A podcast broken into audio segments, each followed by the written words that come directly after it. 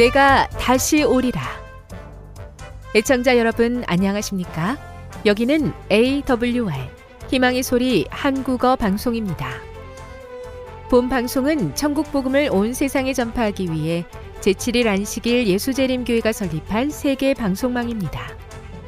AWR 희망의 소리는 유럽, 라틴 아메리카, 아프리카, 러시아, 아시아의 방송망을 통해 전 세계에 복음을 전파하고 있습니다. AWR 아시아 희망의 소리 방송국은 한국어 방송을 매일 8시간씩 송출하고 있습니다. 희망의 소리 방송은 인터넷과 스마트폰을 통해서도 언제나 청취하실 수 있습니다. 들으실 수 있는 인터넷 주소는 awr.org입니다. 이 시간 희망의 소리 한국어 방송과 함께 보람있고 유익한 시간 되시기 바랍니다. 내가 다시 오리라. 여기는 AWR 희망의 소리 한국어 방송입니다.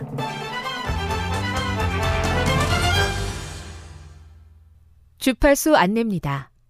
괌에서 송출하는 우리 방송은 한국 표준시로 새벽 1시 30분부터 2시 30분까지 11,755kHz로 새벽 2시 30분부터 3시 30분까지 3시 30분부터 4시 30분까지 15,530kHz로 새벽 5시부터 6시까지 9,890kHz로 4회에 걸쳐 송출하고 있습니다.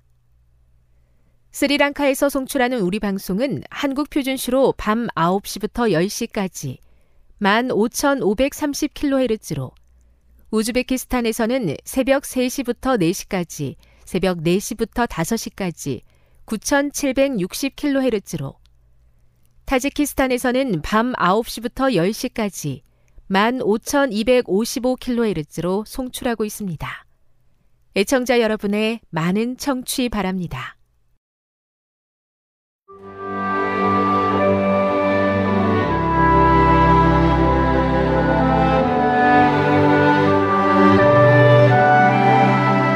읽어주는 교과 넷째 날 1월 17일 수요일 언약을 영원히 기억하심 어떻게 하면 하나님의 백성이 심판의 때에 하나님과 평화를 누리고 구원을 확신할 수 있는가? 시편 94편 14절, 105편 7에서 10절, 다니엘 7장 22절을 읽어보라. 주께서 시온에 거처를 두시고 하나님의 백성들과 영원한 언약을 맺어 당신의 보배로운 소유로 삼으셨기 때문에 그들은 안전하다. 하나님께서는 언약의 백성을 단순히 거절하지 않겠다고 약속하실 뿐 아니라 당신 안에서 안전하게 지키기 위해 힘써 일하신다. 주님은 죄를 용서하시고 교훈하시며 축복하시고 능력을 주신다. 심판은 백성들을 의로 돌이키고 그들을 돌보시는 것을 보여주기 위해 주어졌다. 시편 105편 전체가 주께서 이스라엘 역사 가운데 언약에 신실하셨음을 보여준다. 좋은 일이나 나쁜 일이나 모든 일에 하나님이 함께 계셨다. 주님은 섭리 가운데 요셉을 인도하시고 극심한 기근이 닥쳤을 때 그들을 통해 하나님의 백성과 열방을 구원하셨다. 하나님의 백성을 애굽의 노예 생활에서 이끌어내기 위해 주님은 모세를 세우시고 백성들을 위해 표적과 기사를 행하게 했다. 주님은 약속의 땅을 주시고 지속적으로 보호하셨다. 주님은 그들을 번성하게 하시고 압제자로부터 해방시키시고 매일의 필요를 공급하셨다. 주님께서는 분명히 이스라엘의 모든 것을 주관하고 다스리신다. 우리가 결코 잊지 않기를 바랐던 진리가 바로 이것이다. 하나님께서 언약을 기억하신다는 것은 단순히 어떤 사실을 인식한다거나 회상한다는 것 이상이다. 하나님의 언약은 항상 행동으로 이어진다. 이처럼 하나님의 백성에게 그의 기사와 심판을 기억하라고 하신 것은 그들 역시 하나님께 영광을 돌리는 방식으로 살아야 한다는 것을 의미한다. 이스라엘은 하나님의 율법을 준수함으로써 언약에 충실하도록 부름받았다. 또한 하나님은 모든 나라가 그의 백성 이스라엘과 합류하기를 바라시기 때문에 언약의 부르심은 하나님의 백성이 다른 사람들에게 그분에 대해 증거할 것을 요구한다. 그렇게 될 때 세상은 전능하시고 자비로우신 하나님의 보호하시는 언약 안에서 안전하게 된다. 교훈입니다. 하나님의 언약은 행동으로 이어지며 우리의 언약도 주께 영광 돌리며 주님을 증거하는 것을 포함한다. 이를 통해 세상은 하나님의 언약 안에 안전하게 된다.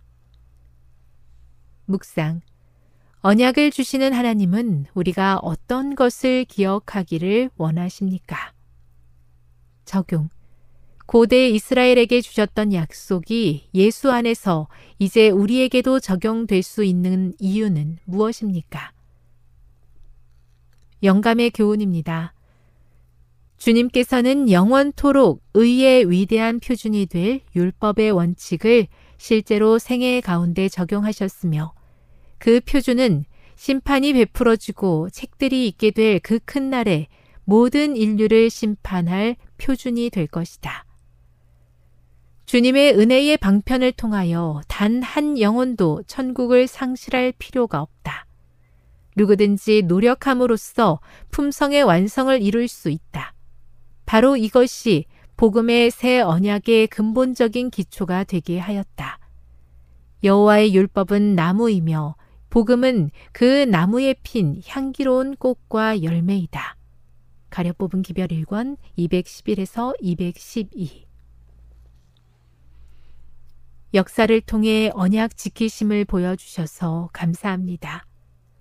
이런 일들을 듣고 보면서도 주님을 온전히 의지하지 못하는 연약함을 용서해 주옵소서. 하나님께서 약속을 지키심을 굳게 믿고 저도 주님과의 약속을 잘 지킬 수 있게 힘을 주옵소서.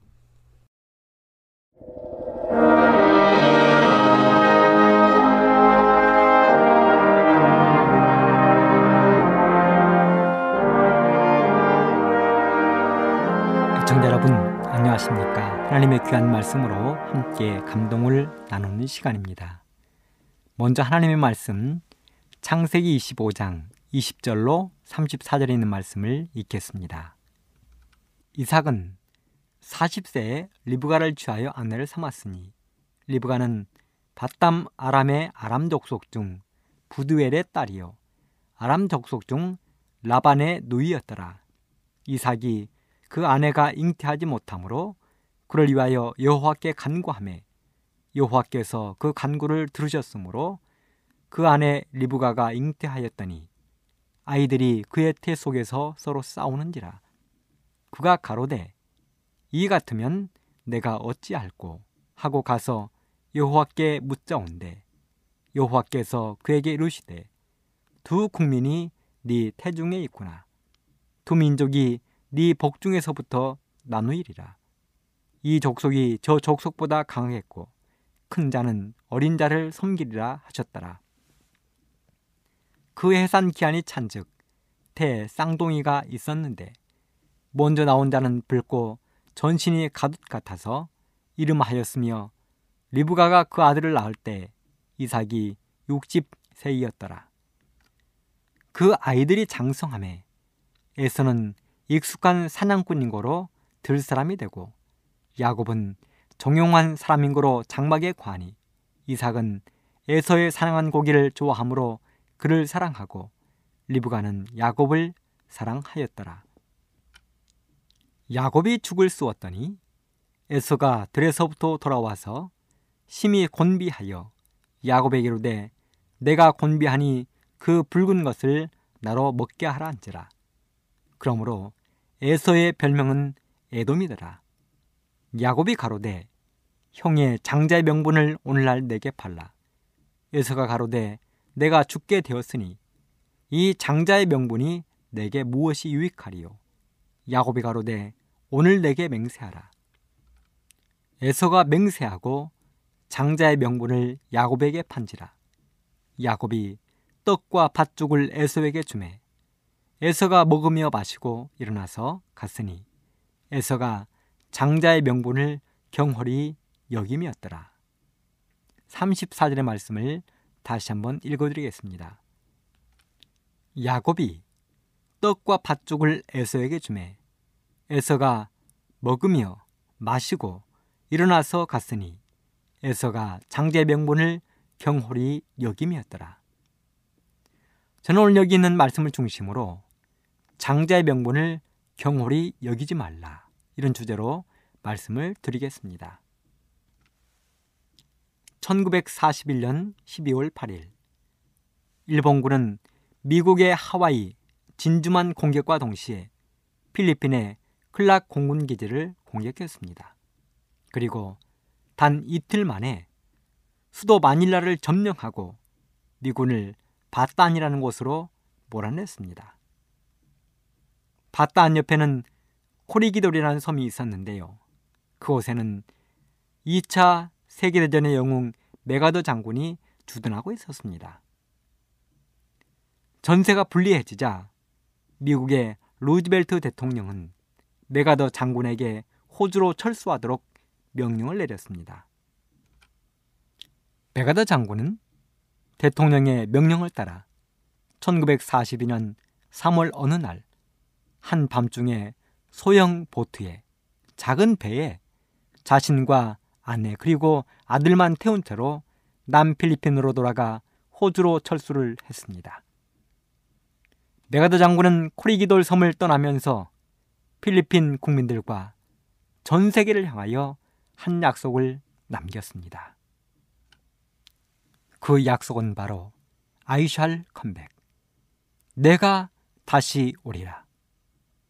아무런 희망도 없이 절망에 빠져 미군들의 철수를 바라보는 필리핀 국민들에게 메가더 장군은 희망을 주는 한마디를 남겼습니다. 아이샬 컴백. 내가 여러분들을 위하여 다시 오겠다는 약속이었습니다. 일본군은 필리핀을 점령한 후 그들이 생포한 7만여 명의 전쟁 포로들을 먹이지도 않고 때리고 고문하여 잔인하게 죽였습니다. 특별히 1942년 4월 10일에는 소위 바따한 죽음의 행군을 통하여 4만 5천 명의 포로들을 97km나 되는 타는 듯한 뙤약볕 속에 강행군을 시키고 사나운 파도가 몰아치는 바다를 향하여 전진 명령을 내려 무자비하게 몰살시켰습니다.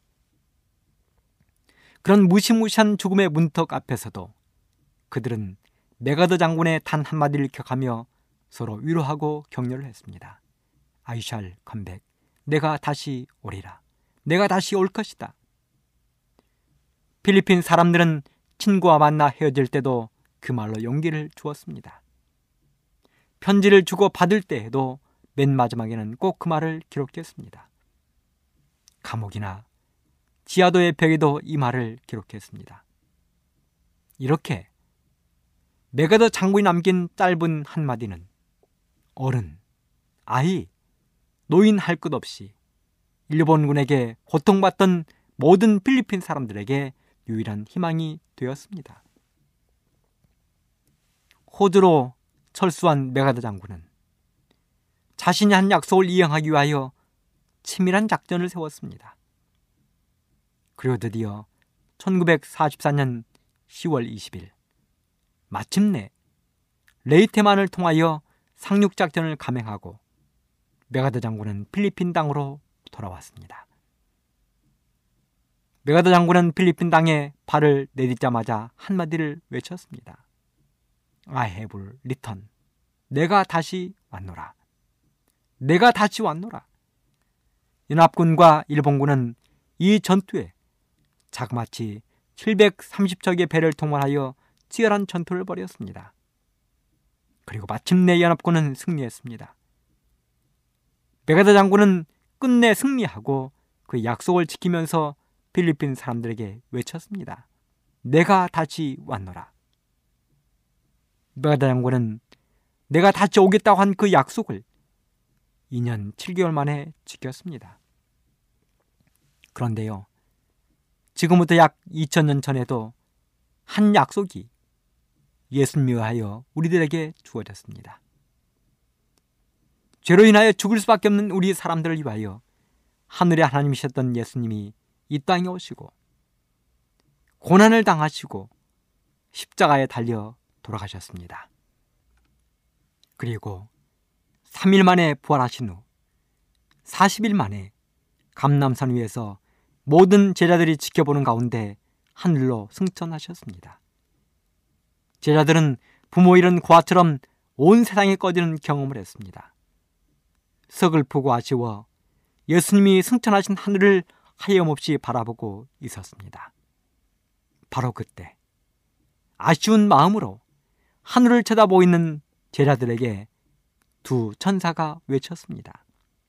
사도행전 1장 11절 갈릴리 사람들아 어찌하여 서서 하늘을 쳐다보느냐 너희 가운데서 하늘로 올리우신 이 예수는 하늘로 가침을 본 그대로 오시리라.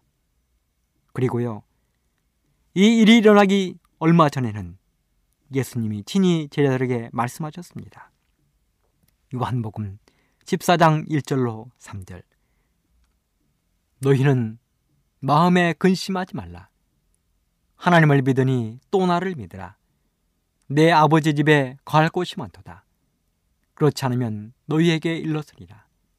내가 너희를 위하여 처소를 예비하러 가노니 가서 너희를 위하여 처소를 예비하면 내가 다시 와서 너희를 내게로 영접하여 나 있는 곳에 너희도 있게 하리라. 그리고 요한은 모든 성경의 마침이 되는 요한계시록의 기록을 마치면서 요한계시록 20장 20절에 내가 진실로 속히 오리라 하시거늘 아멘 주 예수여 오시옵소서 한 약속의 말씀으로 성경 66권의 끝을 맺었습니다. 교회증은 9권 11쪽에 있는 말씀을 읽어드리겠습니다. 우리는 종말의 때에 살고 있다. 신속히 성취되는 때의 징조들은 그리스도의 오심이 가까움을 선포한다. 우리가 사는 시대는 엄숙하고 중대하다. 하나님의 영은 점진적으로 그러면서도 분명하게 지상에서 물러가고 있다. 재앙과 심판이 하나님의 은혜를 멸시하는 자들에게 이미 내리고 있다. 땅과 바다의 재난, 불안한 사회의 상태, 전쟁의 경보 등은 불길한 전조이다. 그것들은 가장 큰 사건들이 다가오고 있음을 예보한다. 악의 세력들은 그들의 힘을 결속하여 강화시키고 있다. 그들은 마지막 큰 위기를 위하여 힘을 모으고 있다. 큰 변화가 미국의 이 세상에서 일어날 것이고 마지막 동요가 신속히 이루어질 것이다. 세상에 있는 것들의 상태는 환란의 때가 우리에게 다가왔다는 것을 보여준다. 일간 신문들은 가까운 장래에 있을 무서운 투쟁을 알려주는 시사로 충만하다. 대담한 강도 사건이 빈번히 일어난다. 동맹 파업은 예사가 되었다. 절도와 살인이 도처에서 붐해진다. 마귀에게 사로잡힌 사람들이 남녀들과 어린아이들의 생명을 빼앗고 있다. 사람들은 부도덕의 정신을 빼앗겼고 온갖 종류의 악행이 동행한다. 원수는 공의를 왜곡시키고 사람들의 마음을 이기적인 이등을 얻고자 하는 욕망으로 충만케 하는 일에 성공을 거두었다. 대도시에는 양식과 몸들 곳과 입을 것이 거의 없이 가난과 불행 속에 사는 무리들이 있는가 하면 그 같은 도시에서 마음에 욕망할 수 있는 것 이상의 것을 소유하여 사치스럽게 살고 고아롭게 단장한 집과 몸치장에 그들의 돈을 사용하고 더욱이 유격적인 시욕의 만족과 술과 담배와 두뇌의 힘을 파괴시키고 정신의 균형을 잃게 하고 심령을 타락시키는 것들을 위하여 돈을 쓰는 자들이 있다.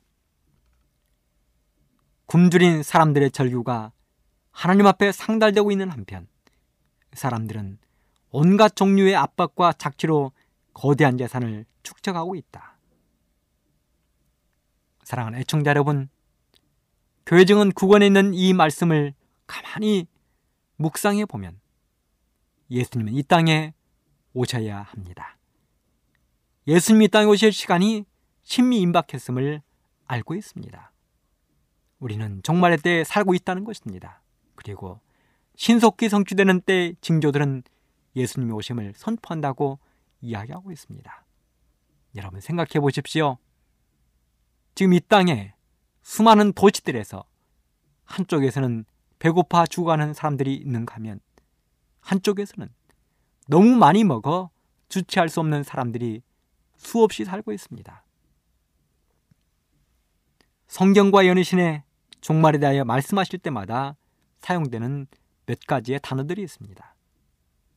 첫 번째는 거의라는 단어입니다. 거의. 실물교훈 302 쪽에 이렇게 기록했습니다. 오늘날이라고 하신 때는 거의 마치려 하고 있다.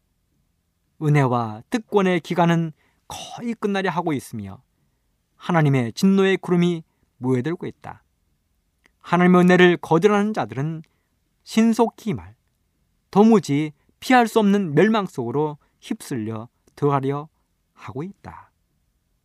여기 이 땅의 모든 그 은혜, 특권의 그 시간들이 거의 끝나려 하고 있다고 기록했습니다. 두 번째는 신속히입니다. 신속히. 살아남는 이들 355쪽.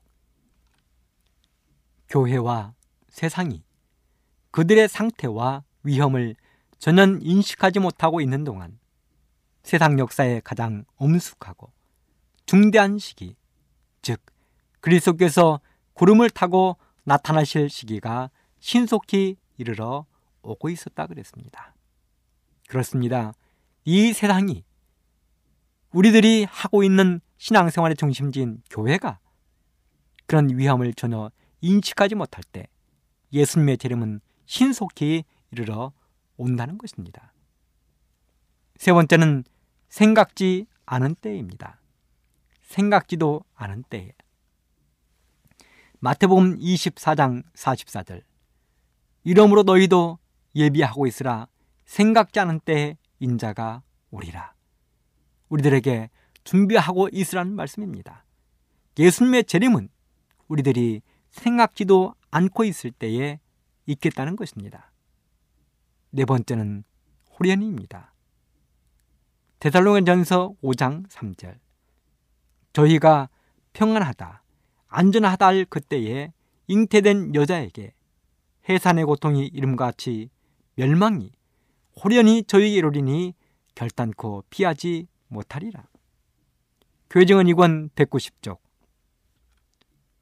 예수께서는 우리에게 말씀하셨다. 그러므로 깨어 있으라. 집 주인이 언제 올는지, 혹 저물 때 일런지 밤중 일런지, 닭올 때일런지 새벽일런지 너희가 알지 못함이라. 그가 호련히 와서 너희의 자는 것을 보지 않도록 하라 깨어 있으라. 내가 너희에게 하는 이 말이 모든 사람에게 하는 말이니라 하시니라. 그렇습니다. 예수님의 재림은 호련히 이르겠다고 이야기했습니다. 그 다음에 다섯 번째 갑자기입니다. 갑자기. 초기 문집 138적. 평화에 관한 계시들을 보았다고 주장하는 것이 일반적으로 거짓 선지자들의 특징으로 되어 왔다. 저들이 평안하다, 안전하다고 말할 그때에 갑자기 저들에게 멸망이 닥친다. 진실한 사람들은 담대하게 저를 견책하며 다가오는 진노를 사실대로 경고할 것이다. 마지막 여섯 번째는 도적가치입니다. 요한계시록 16장 15절 보라 내가 도적같이 오리니 누구든지 깨어 자기 옷을 지켜 벌거벗고 다니지 아니하며 자기의 부끄러움을 보이지 아니하는 자가 복이 있도다. 예수님은 도적같이 오신다는 것입니다. 그렇다면 우리 예수님이 이 땅에 이렇게 도적같이 갑자기 호련히 생각지 않은 때에 신속히 이렇게 오실 때에 얼마나 많은 사람들이 예수님의 재림을 기다릴까? 오직 하늘에 소망을 두며 살아가는 사람들이 얼마나 예수님의 재림을 기뻐하며 맞이할까? 저는 생각해 보았습니다. 그리 많지 않을 것 같다는 생각입니다. 왜냐하면 성경의 역사가 그것을 증명하고 있습니다. 노아의 홍수 때 노아는 120년 동안을 외치며 다녔습니다. 이 땅에 비가 내려 하나님께서 물로 지구를 멸망시킬 것이라고 120년 동안을 외쳤습니다. 하지만 막상 비가 내릴 때에 노아의 방주에 들어가서 구원 얻은 사람은 노아와 그의 가족 오직 8명뿐이었습니다. 소돔과 고무라가 멸망할 때를 생각해 보십시오. 그 성 안에 의인 열 사람이 없어서 소돔과 고무라는 멸망이었습니다. 오직 롯과 그의 두 딸만이 안전하게 그 성에서 나올 수 있었습니다. 심지어는 사랑하는 롯의 아내마저도 소돔성에 미련을 두었다가 소금 기둥이 되고 말았습니다. 이스라엘 백성들이 바빌론의 포로로 잡혔다가 이제는 그들의 포로 기간이 끝난 다음에 페르시아의 왕들이 그들을 고국으로 돌려보냈습니다. 하지만 그때 돌아간 사람들이 얼마나 되었습니까? 수많은 사람들이 바벨론에 남았습니다. 바벨론이 편했습니다. 이미 바벨론의 자리를 잡았습니다. 경제적으로 안정되었습니다. 하지만 새로 돌아가면 예루살렘으로 돌아가면 고구로 돌아가면 그들은 해야 될 일이 너무 많았습니다. 성전을 새로 건축하고 집을 새로 지어야 됐습니다. 모든 농경지를 새로 가꾸어야 했습니다. 그래서 그들은 돌아가지 않았습니다. 극히 소수의 사람들만 자기가 사랑하는 고국으로 예루살렘으로 돌아갔습니다. 예수님이 땅에 초림하실 때의 장면을 생각해 보십시오. 유대인들은 자그마치 천년 동안을 예수님의 초림을 기다렸습니다. 메시아의 오심을 기다렸습니다. 그런데 막상 예수님이 땅에 오시자 그들은 아무도 예수님을 영접지 않았습니다. 성경을 연구하던 서기관들도 성전의 지도자였던 레비인들도 제사장들도 바리새인들도 예수님을 영접지 아니었습니다. 예수님을 영접했던 사람들은 들판에서 양을 치던 몇몇의 목동들, 동방에서 별을 연구하던 동방의 박사 세 사람만이 예수님을 영접했습니다. 예루살렘이 멸망할 당시 AD 70년을 생각해 보십시오.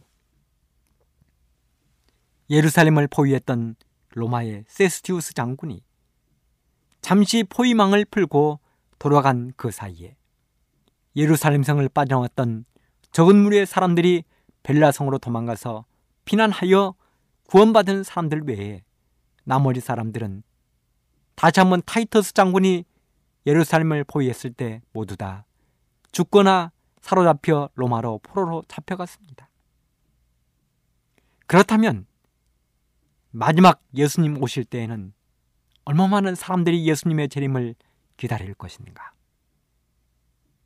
예수님이 성경에 수없이 재림에 대해서 말씀하시고 경고했지만 연의 말씀을 통하여 경고했지만 얼마나 많은 사람들이 예수님의 재림을 준비하고 예수님의 재림을 맞이할 것인가? 사랑하는 애청자 여러분, 여러분 모두는 예수님의 재림을 정말 잘 준비하여 예수님이 도적같이 갑자기 호련히 생각지 않은 때에 신속히 이 땅에 오실 때 모두 다 구원하는 여러분과 제가 되기를 간절히 바랍니다. 그래서 오늘 저는 처음 시작할 때 본문으로 읽은 말씀 장자의 직분을 경홀히 여겼던 에서의 이야기를 통하여 몇 가지 교훈을 찾아보려고 합니다. 오늘 제가 읽은 본문의 이야기의 주인공은 야곱이 아닌 에서입니다. 이삭은 40세의 나이에 결혼을 했는데 결혼 후 20년 동안 자식이 없었습니다. 그래서 부부의 기도의 제목은 우리 집에 자식을 달라는 것이었습니다. 그리고 그들의 간절한 기도에 따라 하나님이 기도에 응답하시고 이삭의 나이 60세에 부인 리브가가 잉태를 했습니다. 그런데요, 엄마의 뱃속에서 심상치 않은 일이 발생했습니다. 아직 세상에 태어나지도 않은 아이들의 움직임이 심상치 않은 것입니다. 꼭 뱃속에서 아이들이 싸우는 것 같았습니다. 그래서 하나님께 여쭈어 보았습니다. 하나님, 뱃속에서 아이들이 싸우는 것 같은데 어떻게 하면 좋을까요? 그러자 하나님이 대답하셨습니다. 네 뱃속에 두 민족이 있구나. 그리고 두 아이는 두 민족으로 나눌 것인데 큰 아이가 작은 아이를 섬기며 살겠구나. 그리고 기한이 되자 쌍둥이가 태어났습니다. 먼저 나온 큰아이는 붉고 털복숭이어서 이름을 에스라 지었습니다. 나중에 나온 둘째는 큰 아이의 발 뒤꿈치를 잡고 나왔는데 살결이 희고 고왔습니다. 부부는 이름을 야곱이라 지었습니다. 두 아이는 커가면서 성격이 정반대였습니다. 큰아들에서는 거칠고 급했습니다. 산과 들에서 사냥하기를 좋아하고 누구에게 구속받는 것을 싫어했습니다. 그런데 둘째 아들 야곱은 온순하고 조용했습니다. 집에서 엄마를 도와 일하기를 좋아했습니다. 하루는 에서가 들에서 사냥을 하다가 집에 돌아오는데 배가 무척 고팠습니다. 그런데요, 어디에서 맛있는 냄새가 나는 것입니다. 냄새가 나는 곳으로 가보니 거기에서는 야곱이 팥죽을 만들고 있었습니다. 그래서 에서가 동생 야곱에게 팥죽 한 그릇만 달라고 애원했습니다. 그러자 야곱이 뜬금없는 제안을 형에게 했습니다. 형, 장자의 명분을 내게 파세요. 그리고 맹세하세요. 애청자 여러분, 생각해 보십시오. 형제 간에 이럴 수 있습니까? 형이 지금 배가 고픈데 동생이 형에게 팥죽 한 그릇을 주면서 장자의 명분을 팔라는 것입니다. 그리고 맹세까지 하라는 것입니다. 이 장면에서 성경은 말하기를 에서가 장자의 명분을 경홀히 여겼다고 기록하고 있습니다. 여러분, 장자의 명분이 갖는 세 가지의 축복이 있습니다. 첫 번째는 경제적인 축복입니다. 신명기 21장 15절로 17절에 보면 장자에게는 두 배의 경제적인 축복을 주었습니다. 장자의 권리를 가진 사람에게 아버지는 두 배의 축복을 준 것입니다. 두 번째는 정치적인 축복입니다. 창세기 27장 29절에 이런 말씀을 기록합니다.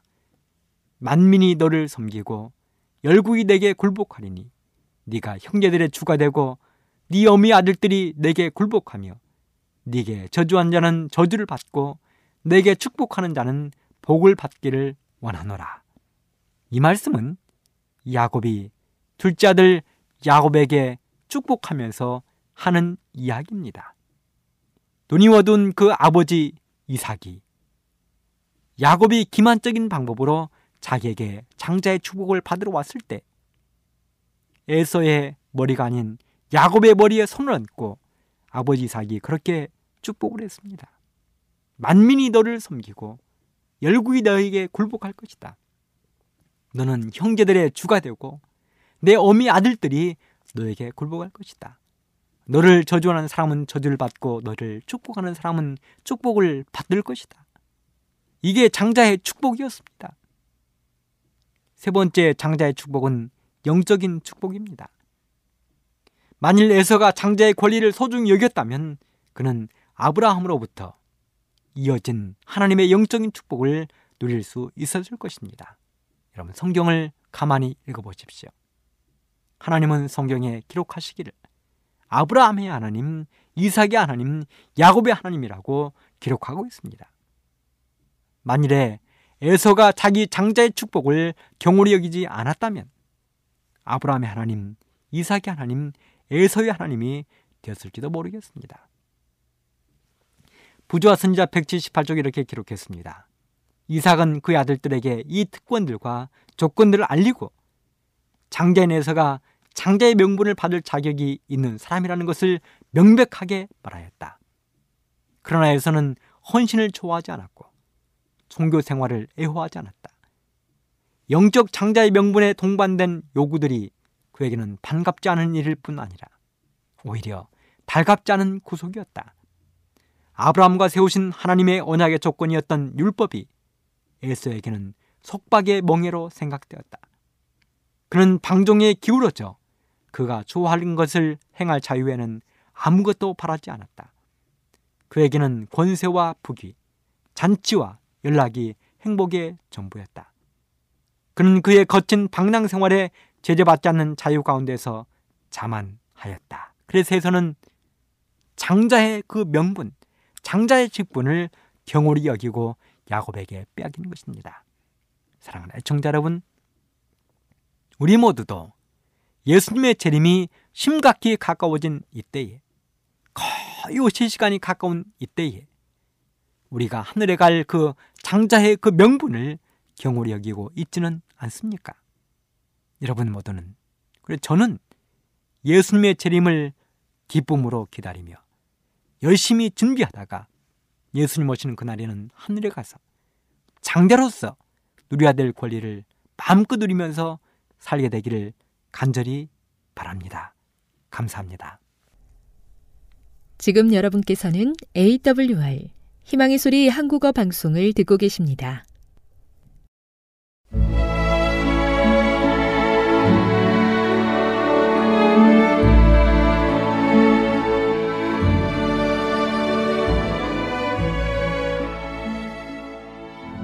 애청자 여러분 안녕하십니까? 명상의 오솔길의 유병숙입니다. 이 시간은 무한한 사랑으로 당신의 자녀들과 교회를 돌보시는 하나님의 놀라운 능력의 말씀이 담긴 엘렌지 화이처 교회 증언 1권을 함께 명상해 보겠습니다. 자르고 베어버리다. 그는 하늘에 계신 아버지께서 실수하고 범죄하고 회개하는 자녀에게 대하시는 것처럼 극률하고 자비롭지 못했다. 그에게 가장 큰 고통을 안겨준 형제가 그들의 잘못을 진심으로 완전하게 인정하면 그들을 용서할 수 있었고 또한 그렇게 하여 형제로 사귀었다.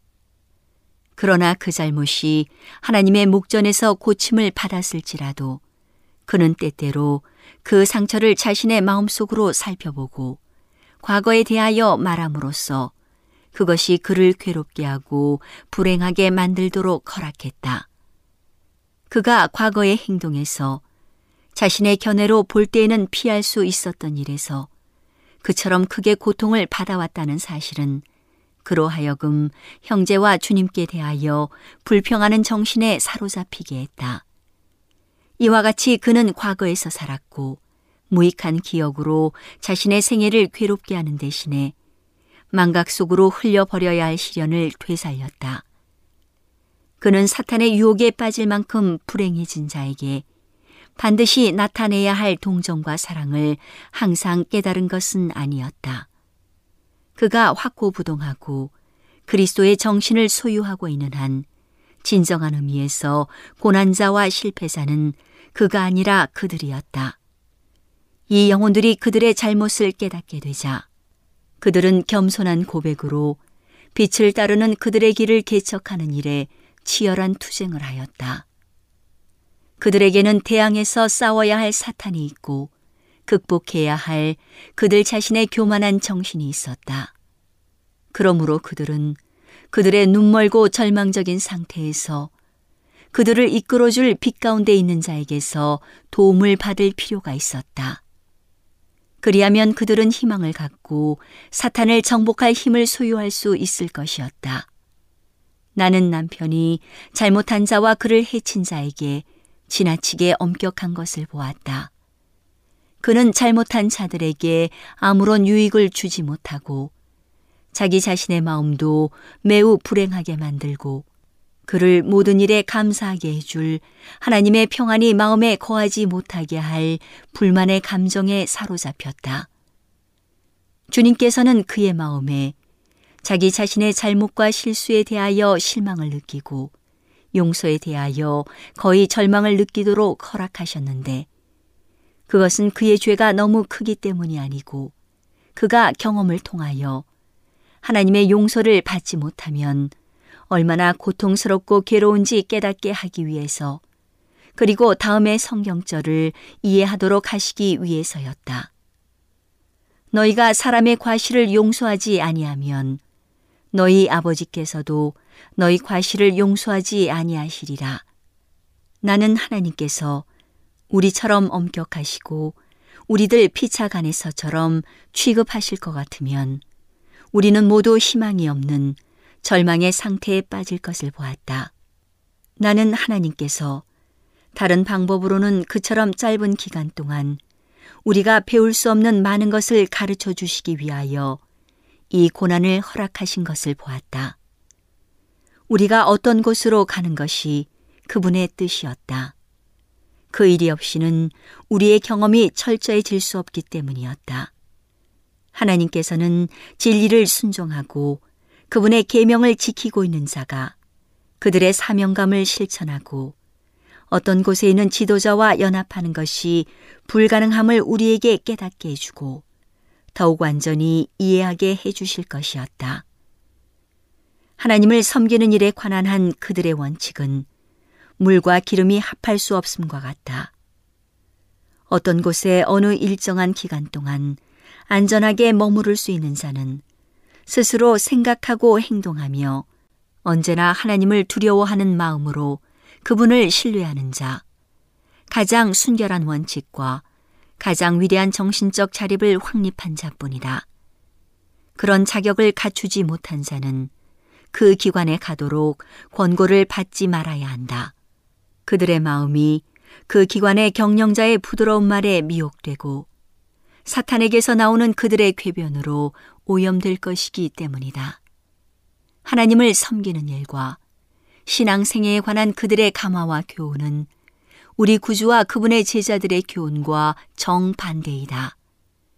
교훈과 모본으로 그들은 경건의 표준을 낮추고 그들의 죄에 대하여 슬퍼하거나 그리스도를 따르는 자가 되기 위하여 세상과 분리될 필요가 없으며 오히려 세상과 섞여서 그 쾌락에 동참할 수 있다고 말한다. 이 지도자는 자기 편에 속한 자에게 경건과 절제와 하나님을 신뢰하는 일을 통하여 그리스도의 생애를 본받도록 격려하고자 하지 않는다. 양심적인 마음을 가지고 하나님을 굳게 의지하는 사람은 어떤 곳에서 그 기관의 지도자의 신앙적 원칙을 믿는 사람이 받을 수 있는 혜택의 절반도 받을 수 없다. 전자는 신앙적 원칙에 관한 한 그들의 교훈 중 많은 것을 대항하여 굳게 서고 그들이 속임을 받아 사탄이 그들보다 유리한 위치에 놓이지 않도록 하기 위하여 그들이 듣는 모든 것을 검토해 보지 않으면 안 된다. 나는 질병과 그 치료에 관한 한 어떤 곳은 미국에서 가장 훌륭한 건강기관임을 보았다. 그러나 그곳에 있는 지도자는 인간에 불과하므로 그들의 판단이 반드시 올바른 것만은 아니다. 오늘은 당신의 자녀들과 교회를 돌보시는 하나님의 놀라운 능력의 말씀이 담긴 엘렌지 화이처 교회 증언 1권을 함께 명상해 보았습니다. 명상의 오솔길이었습니다.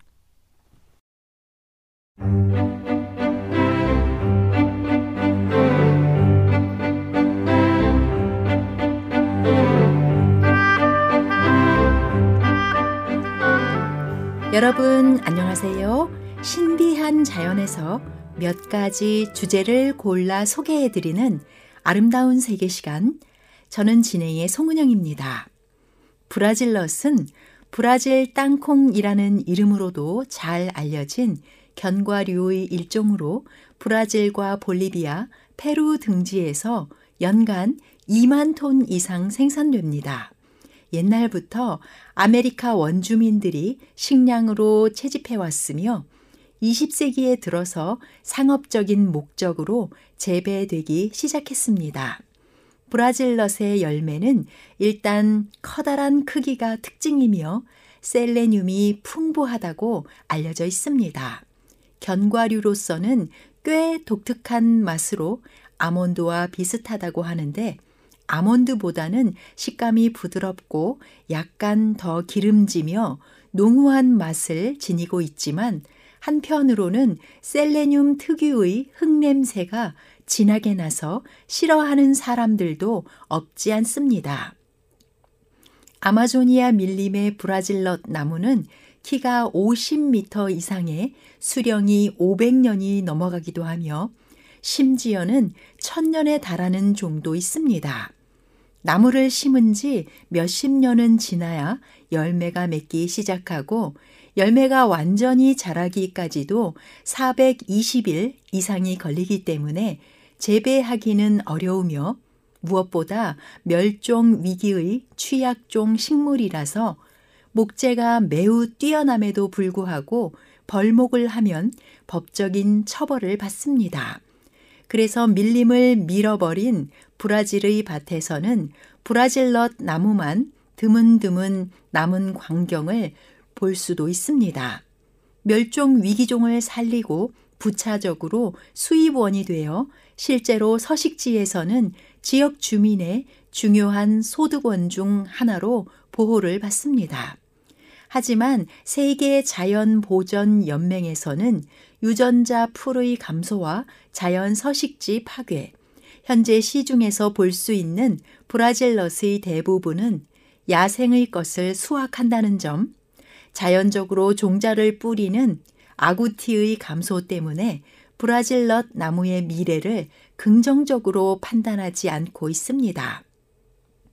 브라질 넛은 열매가 완전히 자라기까지는 14개월이 걸리며 공처럼 생긴 열매 껍데기를 자르면 두꺼운 외피에 쌓인 씨앗이 차곡차곡 들어차 있는 것을 볼 수 있는데 야생적으로는 두꺼운 외피를 뚫을 수 있는 동물이 아구티밖에 없기 때문에 아구티에 의해서 퍼집니다. 아구티는 몸 길이가 40에서 60cm에 3에서 6kg, 작고 둥근 귀에 다리는 길고 뛰는 모습이 사슴과 닮았으며 꼬리는 아주 짧거나 없는 설치류의 동물입니다. 아구티의 채모는 짧고 주황색을 띤 다갈색이며 후반신의 털은 길고 아름다운 오렌지색으로 갈색과 흑갈색, 오렌지색이 어우러져 있으며 등은 회색입니다. 발가락은 앞다리에 4개, 뒷다리에 3개가 있으며 발톱은 굽 모양을 띠고 있습니다. 아구티는 나무의 열매와 잎, 뿌리를 먹고 새끼는 한 배에 두 마리를 낳습니다. 새끼는 나올 때 이미 털이 있고 눈을 뜨고 있어 태어나자마자 돌아다니지만 20주 정도 어미와 함께 생활합니다. 아구티는 개보다 훨씬 뛰어난 포유류 중 최고의 후각을 가지고 있으며 천적으로는 퓨마와 제규어, 덤불개, 부채머리 수리, 아나콘다 등으로 멕시코 남부에서 아르헨티나 북부에 걸친 울창한 산림과 서인도 제도에 서식합니다. 아구티의 어금니는 상당히 길고 뿌리가 있습니다. 아구티는 야행성으로 빨리 달리고 높이 뛰며 나무도 잘 타고 구멍을 잘 팝니다. 저습지의 밀림이나 건조한 초원 등에서 바위 밑이나 나무 뿌리 밑에 구멍을 파고 살며 사육이 쉽습니다. 아구티는 브라질 넛을 먹다가 동굴이나 땅 속에 저장하기도 합니다. 아구티와 근연종인 아구치 역시 콜롬비아 남부와 에콰도르 동부, 페루 북부, 브라질 등지의 강유역 열대림에 살며 열매와 나뭇잎 등을 먹는데 종자를 땅에 묻어 식량을 준비합니다. 브라질 넛 하나의 칼로리는 약 24킬로칼로리 정도로 다른 견과류에 비해서 높은 편이지만 탄수화물은 0.1g 정도로 낮습니다. 셀레늄과 글루타치온 함량이 높아 항산화 효과에 뛰어나며 면역력 향상에도 도움을 줍니다. 오메가3가 풍부해서 심혈관 질환에 좋으며 비타민과 단백질, 칼슘, 마그네슘 등의 영양소가 풍부하여 탁월한 피로 회복 효과가 있고 노화 방지와 피부 진정, 미용에 좋습니다. 셀레늄은 갑상선 활성 호르몬의 보조인자로 작용하여 갑상선 기능을 조절합니다. 요거트와 함께 섭취 시 흡수율이 높아지며 샐러드와 함께 섭취하면 항암 효과가 더 높아집니다. 브라질넛의 셀레늄 함량은 셀레늄이 많이 함유되었다고 알려진 다른 식품들의 수십, 수백, 수천 배 수준이어서 셀레늄 함량이 두 번째로 많은 식품에서부터 아홉 번째로 많은 식품까지 모두 합한 것보다도 많아 단연 셀레늄의 왕이라고 불립니다. 셀레늄은 신체의 필수적인 미량 원소 무기질이며 정상적인 산소 대사 과정에서 생기는 자유기로부터 세포를 지키는 항산화 효소의 중요한 구성 성분입니다.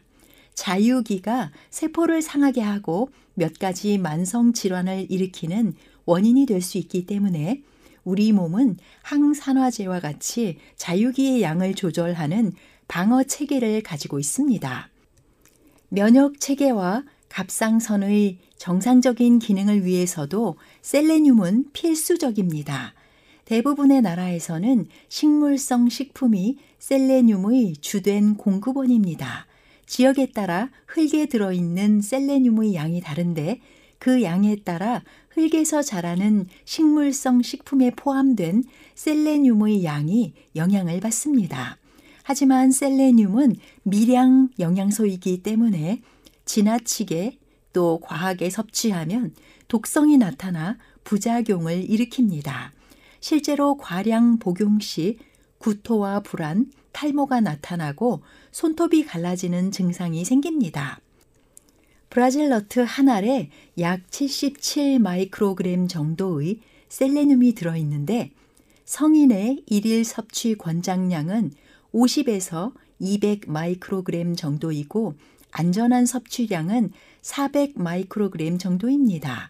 그래서 하루에 가공하지 않은 날것으로 두 알 정도면 셀레늄 1일 권장량이 충족되고 하루에 4알 이상 먹으면 위험하며 하루에 10알 이상 먹으면 셀레노시스라는 중독 증상이 나타납니다. 보통 견과류를 많이 먹지 말라고 하는 이유는 과도한 열량과 지방 때문에 영양 불균형이 생겨서 그런 것이지만 브라질넛은 셀레늄 중독 증상을 방지하기 위해 섭취를 제한하도록 권장합니다. 유전체 편집을 통해서 대두의 브라질넛의 유전자를 이식시켜 영양 성분을 높인 대두를 개발하려는 시도가 있었지만 브라질넛의 과민성 쇼크 증상이 존재하는 사람이 유전체 편집 과정을 거친 대두에도 알레르기 반응을 보여서 1996년에 상품화가 취소되었던 적이 있습니다. 하지만 이것은 GMO 연구에 있어서 상당한 성과로 보고 있습니다. 고린도 후서 4장 18절에는 우리가 주목하는 것은 보이는 것이 아니요 보이지 않는 것이니 보이는 것은 잠깐이요 보이지 않는 것은 영원함이라 하고 기록합니다. 숲은 단순히 우거진 천연계로 보이지만 그 속에 오묘한 하나님의 섭리와 사람을 위한 사랑의 역사가 함께 하심에 감사를 드립니다. 지금까지 아름다운 세계와 함께 해주신 여러분 고맙습니다. 저는 다음 시간에 인사드리겠습니다. 안녕히 계십시오.